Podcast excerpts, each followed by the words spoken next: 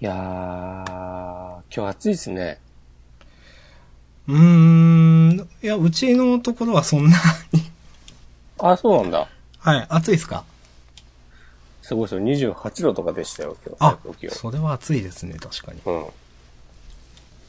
もう、5月、そっか、まあ、そりゃ暑い、でも5月か。28は暑いっすね。そうそうそう。そうですよ。へえ。どうでした関西は。関西はね、人がいっぱいいたね。押し込まんの関西旅行。はい。人がいっぱい。人がいっぱいいました。なるほど。うん。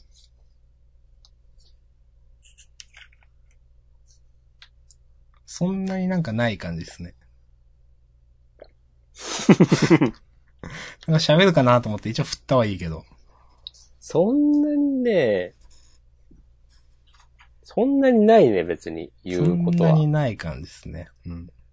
神戸行って、京都行って、うん。帰ってきました。大阪は行かず。大阪はね、通過みたいな感じですか。あんまし、駅にしか行ってないですね。うん。うん。でも、ゴールデンウィークの京都とか大変だったんじゃないですか。いやー、すごいいっぱい人がいた。うん、だと思います そ。ればっかり言ってるうん。けど。まあ嵐山の方に行ったんですが、ああ、私も何度か行ったことありますよ。あの、竹林とかいいですね。はいは行い。ったんですけど、まあ人がいっぱいいたとしか言いようがないな。まあね。なんかさ、はい。何を言えばいいんだろうな。あ俺はね、なんかすごく印象に残ってたのが、うん。やっぱああいうところって、ちょっとした喫茶みたいなうん。軽食屋さんとかいっぱいあるじゃない。はい。でさ、人気のところはなんか、めっちゃ並んでたりするっしょ。うん。で、人気がないところはまあ普通、うん。まあそれはそうなんだけど、うんなんかね、その、嵐山をうろうろ歩いてるときに、なんだっけな、謎の、グルチャンジュースっつったかな。ええ聞いたことない。今ね、検索したらね、出てきた。うん。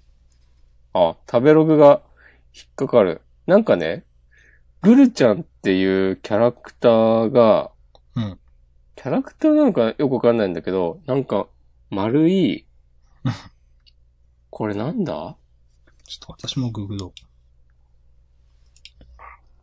あ、グレープフルーツなんだ。う。ああ、それのグ、グ、グ、グルグ、。グで、じゃあグ。うんいやなんかね、その、散散歩っていうか歩き回ってる時に、うん。そのグルチャンジュース売ってるお店があって、うん。それはね、多分、テイクアウトもできるし、店内でも飲めるみたいな感じだったと思うんだけど、うん。全然人入ってる風に見えなくて、はい。でね、外、道路に向かって、ショーケースみたいなのに、うんそのグルちゃんがいっぱい並んでて、浅田さん見た画像。あの、多分ですけど、うん。グレープフルーツを丸ごと切り抜いて、うん。なんか、脳天にストローをぶっ刺して、そうそうそうそうそう。で、そのグレープフルーツに顔が書いてあるみたいなやつですかそうなんですけだからトロどピ、カルジュース的なやつそうですね。うんまさに。で、えーっと、その、ちょっと遠くから見ると、うん。グルちゃんがグレープフルーツだ、グレープフルーツだって全然わかんなくて、うん。なんか謎の丸に顔が書いてあって、うん。で、そこにストローが刺さってて、うん。で、グルちゃんジュースあります、みたいな風に書いてあって、 うん。こんなのさ、誰も買わないでしょって思って、うん。なんかほんとね、ちょっともう怖いぐらいだったの。うん。これグレープフルーツ見えないっすよね。うん。うん。なんかさ、ちょっとでも、うんグレープフルーツのグルちゃんですとかさ、書いといてくれればよかったんだけど、はいはい。まあ、こんない、なんだろうな。ちょっとさ、狂気をはらんだからキャラクターに見えてしまって、うん、いや、わかりますよ。これが並んでたら。うん。そうそうそうそう。いや、無理無理無理って思 って、なんか、いろんなお店があるなって思いました。あ、あと、はい夜にうん。京都でちょっと行きたいお店があって、エッチな店ですかいや、おでんのお店なんですけど、はい。 そこはね、えーっと、人気で、人気があるっていうのは知ってたんだけど、うん。まあ、開店とほぼ同時に行けば入れるやろうと思って予約はしてなかったんだけど、うん。いざ行ってみたら、もう予約でいっぱいですって言われて、うん。行けなかったんですよ。うん。で、まあ適当にどっかあるだろうし、ぶらぶら歩いて探してみるかと思って、うん。で、探しながら、検索しながらみたいな感じで歩いてたら、なんかね、魚が美味しいと評判のお店を見っけて、はそこがね、店主がうん、元漁師で、あ。うん。だから魚の目利きには、こう、信頼が置ける、みたいな感じでうん。書いてあって、紹介記事みたいなの見っけ て、で、それで、そこ行ったら、なんか、すごい狭いお店で、うん。カウンターに7、8人ぐらい座れて、で、それも結構ぎゅうぎゅうで。うん。で、あと一応2階にも、ちょっとした部屋はあるんだけど、でもそこもなんか4、5人でいっぱいになるっぽい、みたいな感じの部屋。まあ、ちっちゃいお店ですと。そうう。そうんそう。で、なんか、そこ行ったら、その、元漁師らしきおじさんはおらず、はい。なんか、割としっかりした着物を着た若いお姉さん。若いっつっても、多分、僕と同じかちょっと上ぐらいの感じの、うん。いわゆるママみたいな人がいて、うん。で、えっと、お客さんが5、6人ですごい盛り上がってて、うん。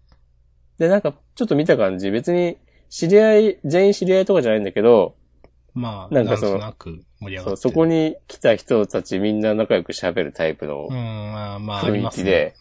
おう、お、おうと思って、俺はでもそんなに別に、そういうのは気にしないたちで、うん別に自分からその輪に入っていこうとは思わないけど、うん。うん。なんか話しかけられたら、まあそつなく返すことができるし、まあ、魚が美味しいなら、それでビール飲んでうまい刺身とか食って、パパッと帰るか、みたいな感じで行ったんですけど、その、 メニューが、ママが立ってる、えーと、カウンターの内側の壁に貼ってあって、うん。魚料理がね、一個もないんですよ。あれと思って。 はい。あ、唯一あったのが、じゃことピーマンの、こう、あえたやつみたいなやつで、え、ジャコってみたいな。おうおうおうおう、つって、ふむ、と思ってうん。では、それも頼んで、あとね、ポテサラとか頼んだんですけど、うん。美味しかったんだけど、うん。なんか違うなと思 って、もう、まあ、京都だし、こう、狐に化かされたみたいなことかなと思って。おうんうまいこと言いましたけどう。まい。ああ。なんかさ、その、はいあ。 全然、ほんと魚料理なかったのが、はいもう 割と衝撃で、え そうですよね。うん。そうそう。それがなんかたまたま、その日は、その若いママが、店番してて、普段は、その、元漁師のおじさんがやってんのか、もしんないけど、え、でも、うんその壁にかけてあったメニューは、そんな、すぐ取り外すような感じだったんですか木の札でとかそんな感じあ、いや、なんか紙に書いてあった。ああ。もしかしたらその、漁師のおっちゃんの時はあるのかもしれないってことですかそうそうそうそう。その日に出せるメニューは、これだよって。多分さ、そんな決まったメニューとかあるようなお店じゃない気がするかあら、ーなるほどうんだからそう、毎回何を仕入れたかによって出てくるもの変わるタイプのお店なのかなとは思うんだけど、うん。いや、しかも結構なんか、お会計したら高くて、はい。え、これしか頼んでないのに5000円みたいな。あーで、日そういう、京都値段じゃないですか、それ。そう。わかんないけど、そういうお店って結構さ、お通しが800円とかしたりするなと思って、まあビールもね、650円とかだったから、まあちょっといいやつだったんだけど、まあ全体的にお値段高めのお高めの店だったんだなと思って、うんまあそういうこともあるよなと思いました。はい。そういうこともあるよな、という話ですね。そうですね、そういうことってあるよねっていうはい。新コーナーの。新コーナーこういうことってありますよね。うん募集中ですからね。うん。私は、あの、あれっすよ。うんわからないのコーナーありますよ。お、すごい。ちゃんと。ね。うん。持ってきてますよ。すごいじゃないですか。私はもう本当にこれ普通にわかんないのが、うん。ゼロカロリーなのに甘いってあるじゃないですか。うん。何なんすかあれ。は怖いと思って。ちょっと説明して。え、いやなんか、ゼロカロリー甘味料みたいなのあるじゃないですか。うん。甘いんだけどカロリーにはならないみたいな。うん。あれって、いやよくわかんなくて、うん。甘いって普通カロリーがあるでしょっていう。あ、そうなのうん。糖分じゃないんでしょうね、多分。人工甘味料っていうものを使ってて、うん。それってな、な、甘いと舌が錯覚してるとかなんだっけよくわかんないんですけど、うん。で、だとか、でも、そういう甘いゼロカロリーのものを取ると、うん。甘いものを取ってるはずなのに、カロリーとしては蓄積されていかないから、うん。体が変に思っちゃって、うん。さらになんか食べて太るだかなんか、うん。なんか、なんか怖いと思って。何なんだろう、あれっていう、本当に調べればわかることなんですけど、うん。なんかわわかんないなと思って。うん。なんかゼロカロリーなのに甘いっていうのがなんか怖いし、うん。ということがありました。さようですか。はい。なんでしょうね、それはね。うん。なんか、全然関係ないゼロのことを言いますけど、うん。なんか、ゼロって名前のついてるお酒、卑怯だなってたまに思うことがあって。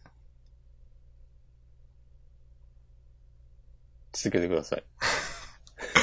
なんか、あの、なんだろう、ノンアルコールビールはいいんですよ。うん。でも、なんか、なんとかゼロとか、なんとかフリーとか書いてあって、うん。いや、なんかの成分がゼロなんでしょうけど、うん。それって他の成分は、本当に、ゼロなのみたいな。なんか、これを飲んでおけば大丈夫みたいなことを言いつつ、それはそんな問題じゃなくて、うん。別のものは普通に入ってるんですよ、みたいな。結局ビールって、え、プリン体とかなんですかじゃ、全然何言ってるかわかんないんだけこの話やめましょ ど。いや、わからないわ、今のあささんは。う。すいません。やめます。やめます、いえやめます。はい。じゃあでも僕のうん僕。の持ってる話はもうあんまないっすよ。本当ゴあーあルデいンウィークうにさ、はあ、はい。ゼロなんか、ゼロカロリーとかの、成分ゼロみたいなのって、うん厳密にはゼロじゃないんでしょ、あー、あなんかうん、具体的な数字を忘れたけど、あー、何パー以下ならとかいうやつですかそうそうそう、以下ならゼロって言っていいみたいあな。の、無果汁というやつですかいわゆる。うん。うん。うそういうことなんですかね。ーん。まあ、わからないですですけども。うん。わかんないですね。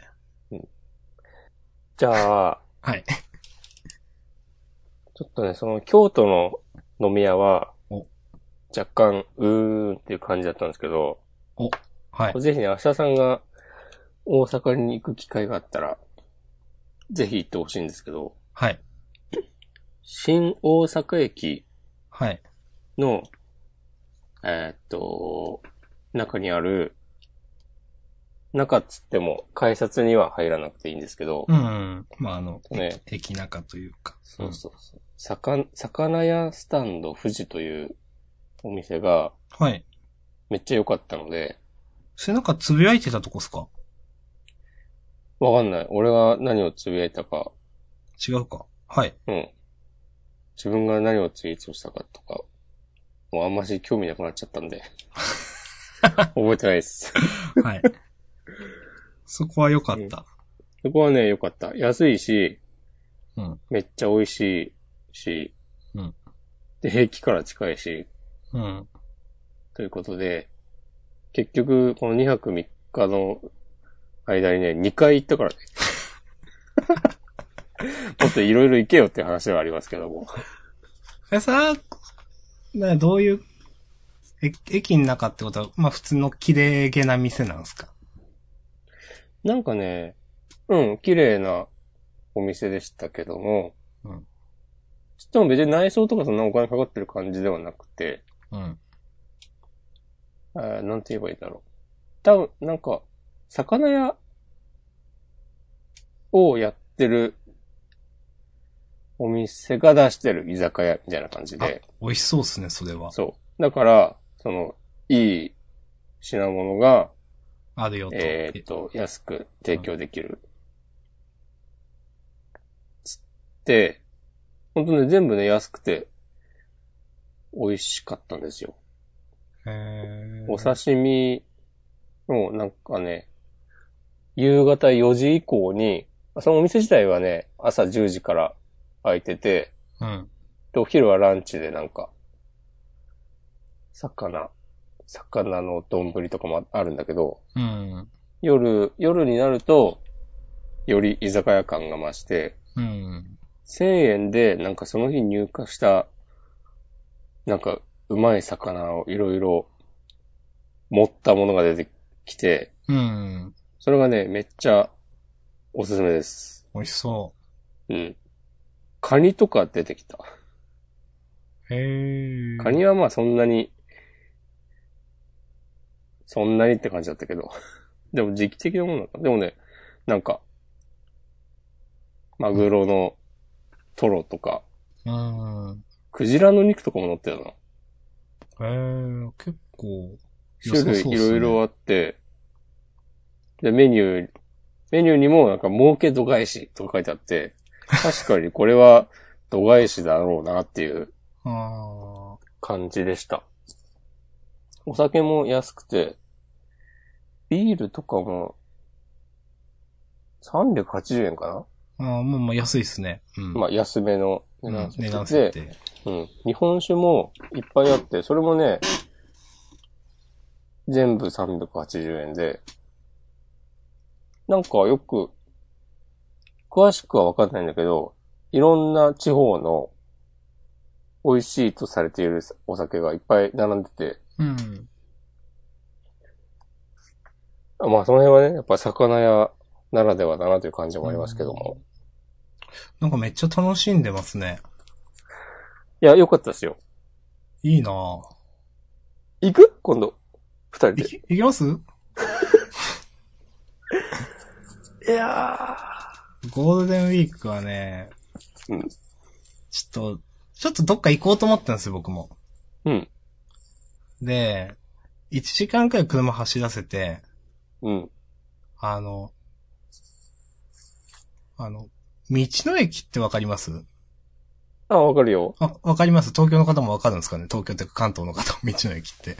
わかりますよ。行く道の駅、道の駅、全部車がいっぱいで、ええまあ、こそれうか。これやばいわと思って、うん。その、島根からこう、どっか出るときって、うん。まあ、多分、山陽の方が車通りが多分多いんですよ。山陰よりも。山陽自動車道。はい。うんで、そこで混むならまだしも、うんそこに行く前にすでにちょっと車多いぞと思って、うん、うん。やめだやめだっつってうん。帰りました。ゴールデンウィークはちょっと温泉行ったくらいですね。おいいじゃないですか。ゆっくりくつろいできました。エッチな温泉ですか いや、エッチじゃない温泉です。なるほどエッチな温泉ってあるんですかいや、あの、よくわかんないけど、あるんですかわかりません。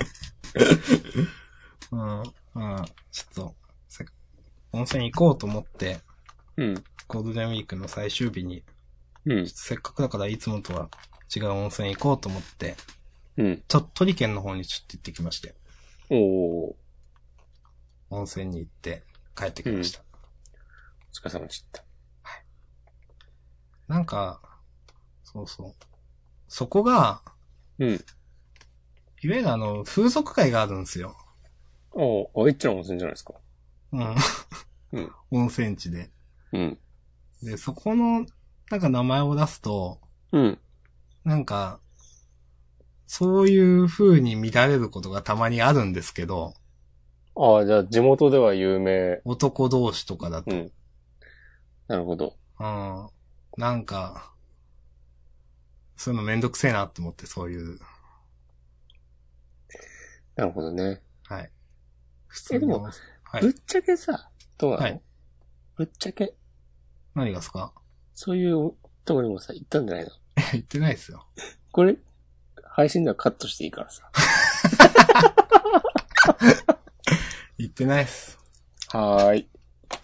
えっ、ー、と、この間日曜日、昨日か、の、16、嘘、18時くらいかな、に、うん。ちょっと家を出て、うん。ちょっと温泉行こうっつって思って、うん1時間ちょっとかな、かけて行って、うん温泉だらーっと入って1時間くらい。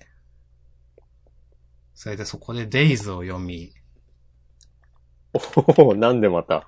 いや、そこがなんかす、まあ、スーパー銭湯的な、ああ、漫画がいっぱい置いてあるって。あそうです、そうです。で、寝そべれたりだとか、はいはいはい、はい。あの、ちょっと、なんていうんですかね、えっ、と、ソフ、ソファーでもない、ちょっと、半分横になれるソファーみたいなのがあるじゃないですか。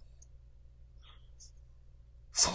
どう言ったらいいかな。椅子の長いやつ。足が伸ばせる椅子っていうか。ああ、はいはいはい。ああいうところで横になりながらデイズ読んでて、やっぱ面白いな、デイズと思って。いちょやっとデ集イめズようか面なと白思っいてよね。うん。そのデイズ、全然最新とかでも全然なかったんですけど、うん。 12巻とかで、うん。でもすげえ面白くてやっぱり、うん。ちょっと集めようかなと思いました。おういいじゃないですか。もしこのさん集めてますう集めてはいません。ーん。アニメってどうなんですかああいうのは俺ね、ネットフリックスでちょっと見てみたんだけど、うん。なんか違うなと思って。なんかその、うーん、僕どうしてもその週刊デイズってまあ、週刊少年マガジン連載中の作家漫画ですけれども、一応説明すると。はい。なんかああいう週刊系の、あの、アニメって動かないイメージがすごくあるんで、うん。なんかあんまり見ようと思わないというか、うん。漫画でいいかな、みたいな。俺はなんかね、あの、主人公、つくしだっけ、うん、つくしくん。つくしくんがなんかね、なんかすごく可愛い感じに描かれてて、うん、作画が。うん、それがなんかちょっと違うんじゃないかと思って、うん、ずっと見てたら、まあ印象も変わるのかもしれないけど、うん、とりあえずまあいいやと思って、うん。それ以来見てないっす。まあなんかキャラデザとかそういうあれなんですかね。うん。うん。まあでも、漫画はめちゃくちゃ面白かったです。わかります。今も面白いですからね。最近見てないんですよ。うんいや、でも顔、デイズは本当に面白いから。うん。ジャンダンだけど。漫談ですな。いいいですね。。違うか、マガダンか。間違えちゃった。まあで漫も画漫画談義でもいいわけですか。読んどこようかな、デイズ。押し込まん的おすすめ漫画はジャンプ以外でありますか最近、なんかあるかな他、いつだっけなこの間、はい。吉祥寺だけが住みたい街ですかあー、なんかそれ知ってる。うんの、あれをね、実はね僕集めてますよ。面白いんですかうん。 あんま知結ら構ない面けど。白い。有名な人でしょでもこれ作者。うーん。いや、ごめんなさい。全然まだ私。この人、なんだっけ え、でも作者のウィキペディアないですよ。ウィキペディアがあるかどうかは知らんけど。いや、なんかあるかなと思って。あるんじゃないでも。いつかティファニーで朝食を。あ、の人なんですか。そうそうそう。へー。で、これめっちゃ流行ってる漫画なんじゃないの多分。いつかティファニーで朝食をは、うん。結構、本屋で平積みされてる率が高いと思います。ね。うん。ドラマにもなってますよ。あ、そうなんですか。知らないうちに。うーん。うん。吉祥、はい。ああ、いいですよ。じゃあ、吉祥寺だけが住みたい街ですかはどんな漫画ですかえーっとね、主人公がはい。吉祥寺で不動産屋をやってて、うん。なんか太った双子のうん。女、双子じゃないか、姉妹。うん。太った姉妹がやってて、うん。不動産屋をなんか親から継いだとかいう設定で、うん。で、こうなんか、迷える若者が、その不動産屋になんか、いろんな事情を抱えて、引っ越したいんだけど、つって来るんですよ。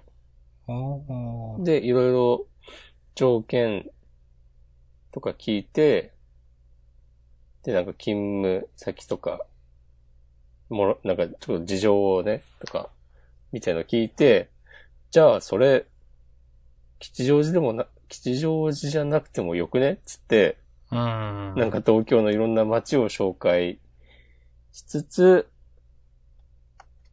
そのなんかその街の物件を紹介して、うん。で、その相談しに来た人が、ちょっと、なんだろうな、前向きになるみたいな感じの1話完結型のうん。漫画です。。読んでみます。うん。やなっんたから、人生とはみたいな、仕事とはとへか、ーなんかそういうのをこう、ちょっと、匂わせ、匂わせるとかそういう要素が入ってきたりもしつつ、うん。まあ基本的にはなんかでも、その、主人公の姉妹が、なんか面白系のキャラだから、せうん。まあ、そ説れ教を見臭てく、ならずに、うん、ちょっと笑うみたいな。そうそういい感じに終わるんですよ。う深いん。いや、よくできてるなと思いますよ。もしくはおすすめの。おすすめ。あとはね、町田くんの世界っていう、それも聞いたことあるぞ。これなんか前もね、言った気がするな、ジャンダンで。これね、少女漫画ですね。これどこで知ったのかああ、でも全然想像してた絵と違った。面白そうだ。なうん。見てみてください。はい。わかりました。じゃあ、なんかあるかな今週 MTG の話ないですかありますよ。じゃあ、いいっすよ。MTG タイム、そろそろ。いいっすかはい。そう。いや、最近さ、あの、YouTube でうん。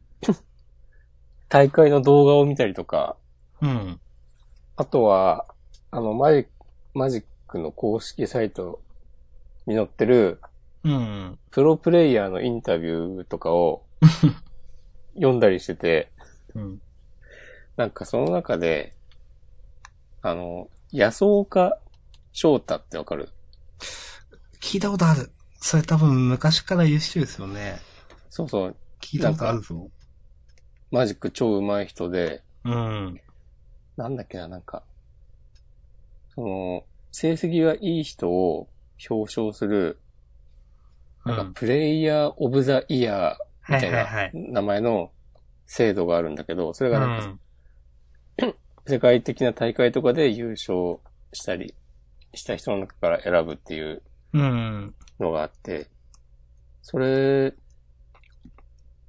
をなんか世界で唯一、あの、紙のマジックと、あと MO のうん。両方で、その、プレイヤーオブザイヤーに選ばれたっうん。つって、ですね。今ちょっと見てます。M、MTG Wiki。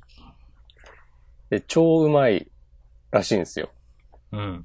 で実際プレイを動画見ててもすごくて、なんかね、別のプロプレイヤーが、その人について、なんか語ってた動画で、うん。なんかその安岡選手、ヤソっていうニックネームで呼ばれてるんだうけど、ん。ヤソはなんかもうマジック2周目やってるみたいな感じで、 どういうことですかだからもうなんかさ、一回全クリしてもう一回やってるみたいな。うん。だからもう自分たちとは全然、もう見、見えてるものとか違くて、うん。本当にすごいとか言われてて。で、その人の、えっ、と、インタビューで、マジックの力をつけるためには、うん。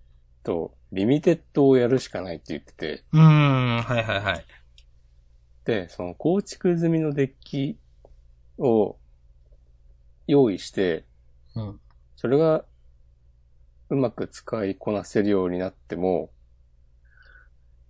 力はまあ上がら短ない期という的にはそう、勝てるようになるかもしれないし、うん。いいまあ楽しいかもしれないけど、その、結局、マジックが上手くなるんじゃなくて、うん。そのデッキが上手くなるとか、ああ、そのデッキのプレイングがということですか。そうそうそう、うんコンボを上手に使えるようになるだけだ、みたいなこと言ってて、うん。マジでかーと思 って。いや、確かに、うすうすね、そんな気はしていたんだけど、うんでもリミテッドってさ、全然やる機会がないから、うん。まあ、そうですよね。本当なかなかやろうとしないとないですもんね、本当に。そういう場に行って。そう。で、あのよく一緒にやってる友達は、あんまし、リミテッドとかうん。には興味ないっぽくて、どっちかというとその、フォーマットとか気にしないで、うん。自分の使いたい強いカードを、こう、ガンガン突っ込んで、俺強えプレイをしたいうん。感じがあって、となるとそこではリミテッド仕様図って言っても多分乗ってこないから、うん。やりようがないですよね。そう、どこに行けばマジックが今より上手くなれるんだろうと思っているところです。一応、説明をすると、お願いします。リミテッドというのはですね、 はい。あのーマジック・ザ・ギャザリングというカードゲームで大きく分けて、まあ、リミテッドというのと、構築済みですかうん構築、っていう、うんまあ、違いがあって、僕らがいつも多分話をしてるのは、構築という方の話が多いんですよ。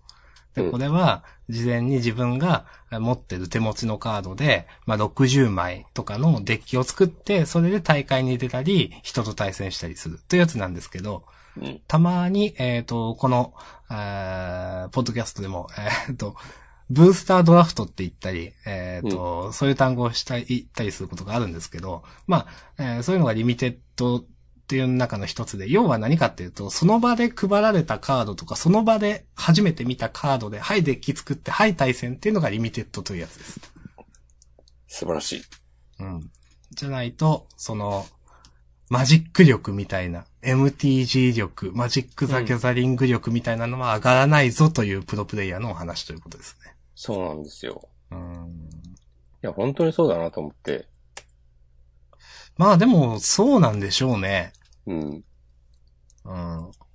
その、いや、状況判断とかは、うん。ある程度以上いくと頭打ちになると思いますもん。その普通にやってただけじゃ。うんうん。あのー、うん。それ自分の、なんていうかな、それ自分のデッキのカードを全部把握して、うん。その時の環境を把握して、スタンダードとかだったら、うんあの、相手のデッキにこれが積んであるはずだから、これだけは絶対カウンターしないといけないだとか、うんそういったところである程度の判断力というか経験みたいなのは積めると思うんですけど、じゃあそれって本当にその自分の力が上がってるかっていうと、そう必ずしもそうではないってことですよね。そうなんですよ。うん、それは経験によって導き出されたなんか、うん、その知識という、まあ、知識、まあ、その力というのかもしれないですけど、でも、じゃあそれで環境が変わったらそれってまた変わるわけで。うん。それって、まあ確かに言われることはわかります。普通の構築だとある程度まで行って頭打ちになるなっていうのは。うん。うん。そうなんですよ。その、例えばね、その、僕が地元の友達と遊んでるときは、うん。割と、俺はね結構、ルールとかもちゃんと厳密にうん。守ってやりたいんだけど、うん。まあでもあんまりね、それをね、強要しても多分変な感じになっちゃうから、うん。あんまし言わないんだけど、例えば、あの、接しってありますですよ。ありますでしょう。クリーチャーの能力で。ありますね。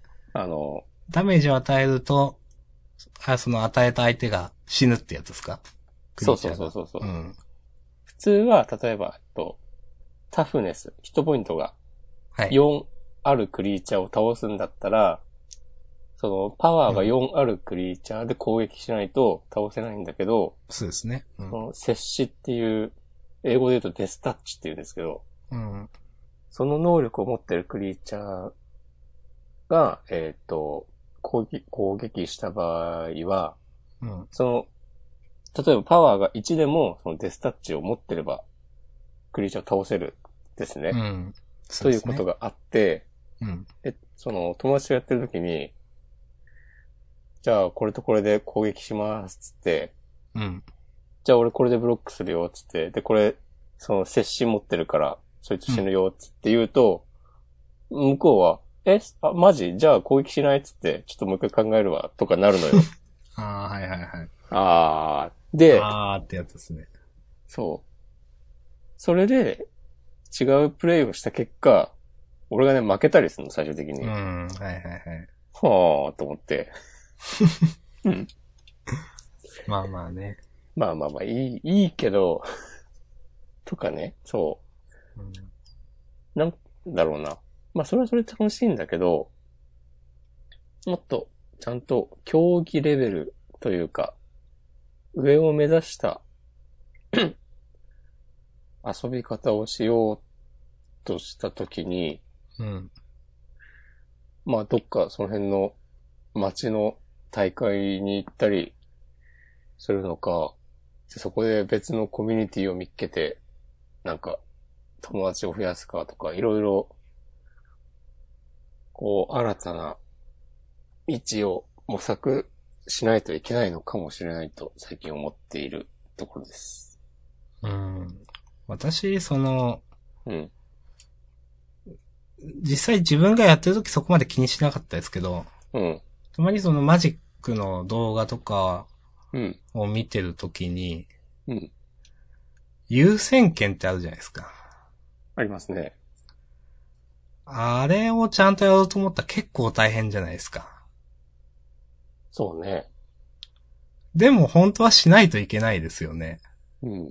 カジュアルプレイだとそこまであれ気にしなかったんですけど、結局あれってその、例えば、ちょっとどっちがどっちか忘れましたけど、ターンを持ってる人だったか、その相手だったか、どっちかが先に動くかどうかを決めないといけないってやつでしたっけそうそうそう、ターン、持ってる人が、持ってる人。アクティブプレイヤーがでしたよね。優先で権持ってる。そうそう。で、アクティブプレイヤーが例えば、その、エンドフェーズとかに うん。何もしませんっつって、うん。相手がもう何もしませんっつって、うんじゃあやりますっていうのはダメなわけですよね。そうだね。一回、う。ん。そうですよね。でも多分カジュアルだとなんかその辺ナーナーでやってた気がするんですよ、私。うん。あ、ちょっと待って、つって。うん。うん、そうそうそうそう。で、多分そこまでやろうとすると、ちゃんとみんなが優先権についての知識がないとダメだし、うん。大変だろうなって思います。 いや、結構ね、大変ですよ。うん細かいルールを言ったら、ううん。あの、中学の頃とは、うんルールも変わってるんですよ。みたいですね。なんか途中でめっちゃ変わったらしいですね。なんか、なんかね、第、ん第9番とかくらいかな。10番とかぐらいで変わったのかな。うん。で、それがね、ちょっと前にもなんか微妙な変更とかがあったっぽくて、うん。そのね、最近、ようやく、その新しいルールの細かい仕組みとかもね、わかるようになってきた。その、戦闘、攻撃クリーチャー指定ステップとか。ああ、ありますね。そう、ん結構その辺さ、揉めるんですよ。うん。揉めるし、なんか俺が、これこれこうだから、こう、こうなりますとか言うと、結局さっきみたいに、あ、じゃあそれ攻撃やめるわ、つって。うん。とか、あの、スタックとかもさ、ああ、はいはい。結構、最初はさ、わかりづらいじゃん。難か、まあ最初は難しいですね。うん。つってね。私、何まの話だしたっけにな、うん。なんかそういえばわかん、ずっとわかんなかったことがあって、はい。以前やった時に、うん。これ本当に実際に、 その、街の大会みたいなんであったケースなんですけど、うん。相手が、うん。えっと、場に出た時に、うん。その、相手は何点ライフを失うっていうクリーチャーを出したんですよ。うん。で、場に出ましたと。はい。で、出た時に、うん。何点ライフを失うっていう能力がスタックに乗るじゃないですか。うん。で、それに対応して、うん。例えば、あのーまあ、ブーメランとかで、うん。そのクリーチャーを手札に戻したら、うん。その効果って生きるんですっけああ、場に出た時の能力はスタックに乗らないんじゃない多分。乗らないのか。その、なんか、すぐ処理される気がする。ああ、なんうかんそういう、そういうルールもあった気がするな。 なんかそういうので、うん。なんか、こうやってその元となるそのダメージというか、そういうのの元となるクリーチャーがすでに場にいないと、なんか能力が発生しないとかいうルールがあった気がするけど、よくわかんねえなとか、その時思って、うん。なんか結局よくわかんなかったんですよ。なるほど。まあ次のターンでそれ出されて負けちゃったんですけど、うん。なんか、結局、そういう細かいこと言ったら、街の大会とかだと、ジャッジもちゃんと分かってんのみたいなことがあるじゃないですか。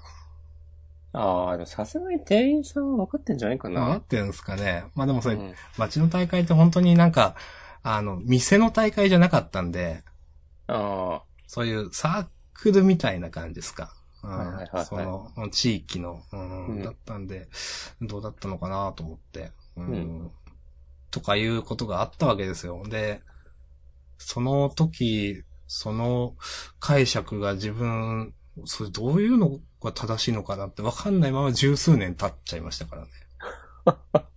なるほどね。いや、わあれはかるよ結ね。局、その能力は、結局、その、まあ、さっき押し込まんが、そうやって、いや、場に出た能力は、そのスタックの荒いからすぐ解決されるよみたいな話をされると、あ、そうなんだって思うんですけど、うんもう知らないことは知らないんですよ、本当に。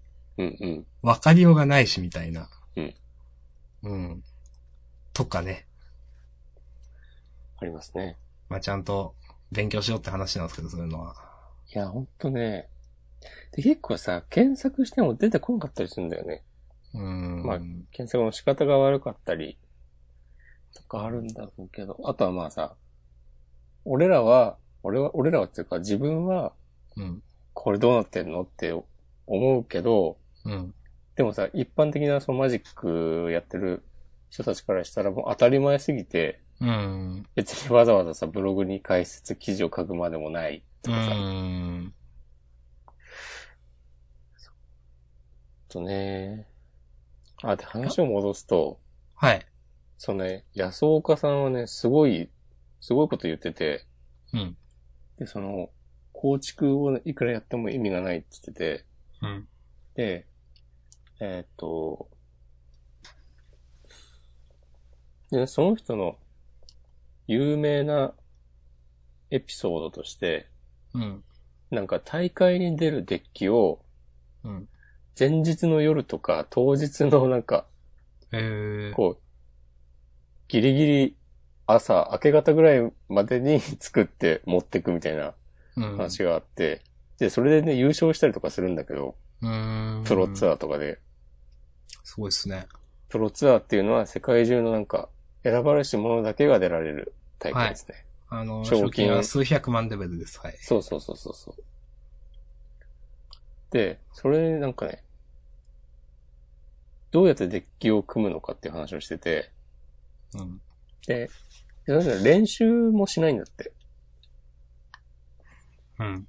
で、その練習っていうのは、えっと、その、だから、その構築、デッキ60枚、75枚で組んで、うんその環境に合わせた、えっ、と、一人で回したりとか、そういう友達と、その構築済みデッキで、えっ、と、対戦するっていうような意味での練習は、一切しないっつってて、うん。で、なんか一応なんかその、いろんな大会の試合結果とかを見て、えっ、と、どういうデッキが流行ってるのかとか、うん。チェックはしておくけど、うん。全部ねなんか脳内で回してるんだって、 言って、とか言ってて、普通はね、しないとダメなんですよ、リスナーの皆さん。 できないですよ、そんなこと。うん。その、ね、マイ、スタンダードっていうそのフォーマットで、多分ね、1000、1000はいかなくても、あと1000種類ぐらいあるよね、カード。きっとう。ん。まあ別にさ、全部のカードが強いわけじゃないけど、うん。それをなんか頭の中で回してるのがもうまず頭おかしいし。で、なんか、その中でその流行ってるデッキうん。を自分がこう選んで使うとかは、やんないで、うん。もうそういうのは全部置いといて、自分の頭で、こうこのデッキに強いからあれを使おうとかじゃなくて、うん。その、その環境で最強のデッキを組もうと毎回考えるっつってて。うん。で、そのために、えーっと、なんていうかな。自分の中で、えー頭の中に、いろんなデッキのうん。テンプレートみたいのがあるって言ってて。うん。で、例えば、ビートダウンだったら、うん。このぐらいのサイズのクリーチャーがこのぐらいいて、うん。で、インスタントとソーサリーはこんな感じのがあって、とか、うん。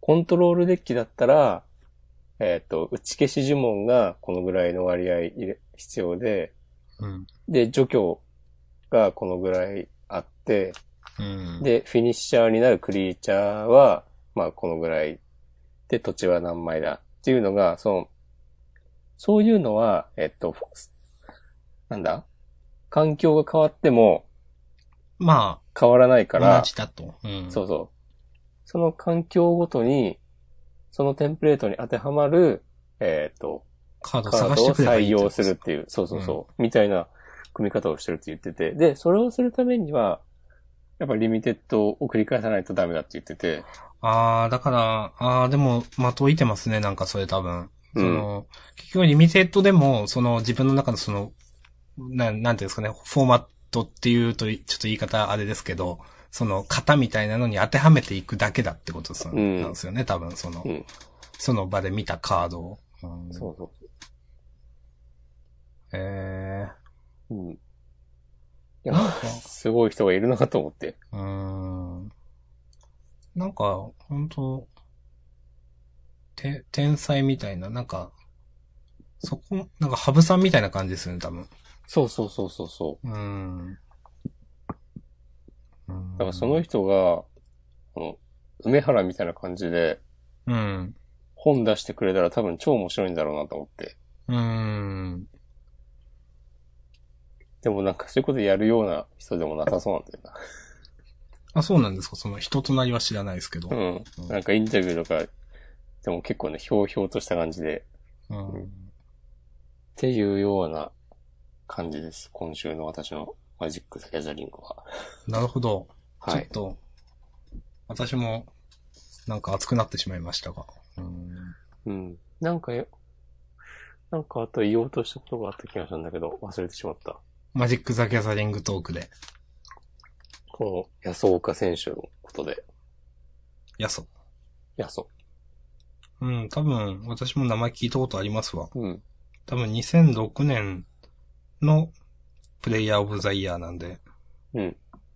や、10、11年前。や、やってはないか。でも多分名前は知ってるな。まあでも多分、それよりね、前から活躍はしてただろうし。うん。いやー。本当にね、僕は自分がこんなにハマるとはね、思ってなかったですよ。うん。っていうのをね、毎週言ってる気がするけど。うん。すごいハマってますよね。だってもう、マジック・ザ・ギャザリングのトークはこのジャンタンの1コーナーですもんだって。そうですよね。はい。よく毎週話せるよね。うん。求められてるかわかんないけど、リスナーさんに。 それはね、そうですね。そうそう。あの、送ってきてくれてもいいんですよ。そのマジックに関するね、なんか、うんお。便りを。おーいや、本当にさ、その今までは割と、あ、このカード強そうと思ったら、じゃあ、買うか、つって、デッキに入れて、で、友達と遊んで、わあ、よかった、みたいなことを繰り返していたけれど、うん。ちょっともう、そういうのも卒業かなっていう。いやーさらに一つ上の高みへ。そう。なんだ、どうしてこうなったまあ、楽しみがあるのはいいことですけどね。うん。そう、うあ、んでね、今週の金曜日また、フライデーナイトマジックに行ってきます。お今度は、前よりも、ちょっと自信のあるデッキで行くって言ってましたっけうん。また、お話を期待しております。はい。そんな感じですかね。うん。まあまあ喋ってますね。はい。マジックの話が一番、もしこが生き生きしてるという説がありますかはい。はい。ありますよ。あるよね。じゃあちょっと最後にハッシュタグ、フリートークの方のハッシュタグをちょっと拾いましょうか。お、お願いします。はい。ハッシュタグじゃないけど、山ウォーカーさん。ジャンタンフリートークでカードゲームの話をする押し込まんと明日さん、なんか頭良さげでかっこいいだそうです。ありがとうございます。ありがとうござい ます。こんなね、リスナーのことを考えてない話で。いや、考えてますよ。考えてますよね。うんち。ゃんと説明入れてますよね。うんちょっとスタックとかのあたりはぶっ飛ばしましたけど。優先権とかね。はい。 優先権とかカジュアルでは出てこない、 あれですからね、うん。カジュアルプレイでは。はい。ジャンダンのフリートークが今、生きがいの一部を担っている。ちょっとい、読んでもいいのかなとかちょっと思って、これ。下津くん。下本さん。そんな感じですかね。山岡さん。ジャンダンは、ポッドキャストシーンを取り戻すと書いていただいてます。ちょっと、わかりませんが。ジャンダンは彼らなりのヒップホップであり戦争なのだ。そうですね。それは本当にそ今後ともね、戦争も辞さない覚悟で、やっていきましょう。僕は平和主義ですけど。う。僕もそうですよ。あ、そうっすか。平和が一番。うん。じゃあ寝ましょう。はい。はい。ありがとうございました。はい。ありがとうございました。